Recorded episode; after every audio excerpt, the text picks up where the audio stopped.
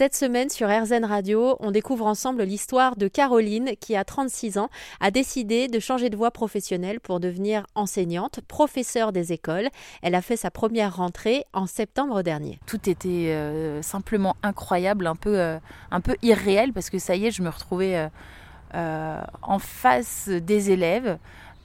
Immédiatement, eux m'ont appelé maîtresse en plus, alors que je venais d'enfiler mon costume le matin même. Et, euh, et, hop, il fallait déjà que je me reconnaisse dans celui-ci. Donc c'était quelque chose d'assez drôle parce que, un peu comme si on vous prenait une nouvelle identité, quoi. On vous appelle maîtresse et ah, ah oui, d'accord, oui, c'était moi. Euh, ben, je suis là, je suis là.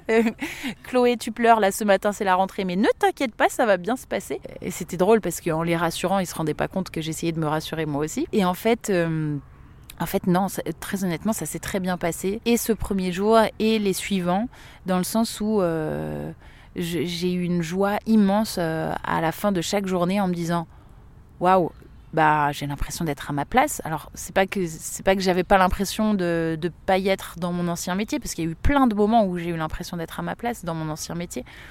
Mais c'est vrai que sur la fin, c'était plus le cas.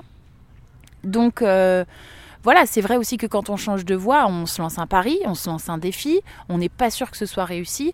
Donc moi j'ai eu beaucoup de chance dès les premiers jours de me dire waouh, bah c'est bien, c'est exactement là que je voulais être. Tout ne se passe pas comme j'imaginais, évidemment, mais ça n'empêche que je comprends que je pense qu'on va pouvoir euh, beaucoup s'amuser et bien apprendre ensemble dans, cette nouvelle aventure, les élèves et moi. Alors vous parliez aussi de l'école euh, d'avant. On a toutes et tous eu, en tout cas je le souhaite, des enseignants qui nous ont marqués quand on était petit. Moi, par exemple, Monsieur Mangard, qui était un institut de CE2, qui arrêtait pas de voyager à travers le monde et qui nous faisait découvrir l'Inde, qui nous a parlé aussi des fourmis, qui nous embarquait dans chacune de ses aventures. Euh, il y avait aussi Monsieur Marini en quatrième euh, collège de banlieue.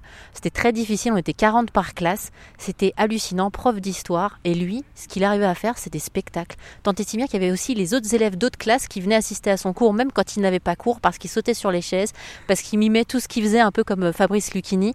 Donc j'aimerais vous poser la question à vous. C'est l'occasion de les mettre aussi en lumière, ces instits, ces profs que vous avez eus, certains qui ont vraiment bah, marqué votre vie, votre existence. Ah oui, vous avez bien raison de le, de le spécifier parce que j'espère hein, que dans mon discours, je ne suis pas seulement en train de dire que il euh, n'y a que l'école d'aujourd'hui qui compte, pas du tout.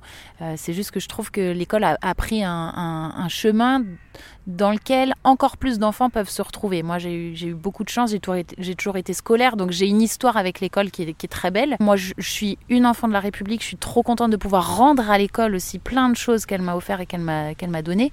Donc, euh, donc je, je, suis très très reconnaissante et de l'école, de l'institution, mais aussi des gens que j'y ai croisés. Donc vous avez bien raison. Je pense à Monsieur Fischer, qui lui m'a appris, euh, et je l'ai presque, je suis en train de l'apprendre à mes élèves, donc c'est drôle. Vous voyez bien, il y a plein de choses que, heureusement, on continue à enseigner de la même façon.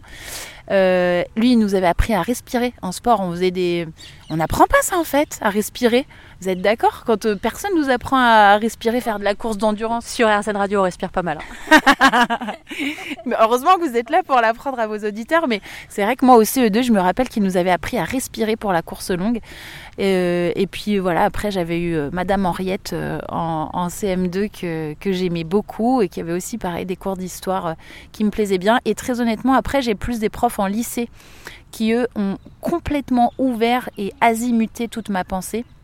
Je pense à Madame Rudolph et Madame Rémiat, qui étaient mes profs de lettres et de philosophie euh, respectivement, et qui, elles, m'ont énormément donné envie de faire ce métier. Hâte, vraiment, et j'en ai des frissons au moment où je vous parle, d'aller interviewer un jour l'un de vos élèves pour qu'il puisse me parler de vous comme ça. Peut-être c'est ce que je vous souhaite, Caroline. Merci beaucoup. Hein. Merci beaucoup à vous de, mettre euh, des gens et l'éducation nationale en lumière aujourd'hui. Merci à vous.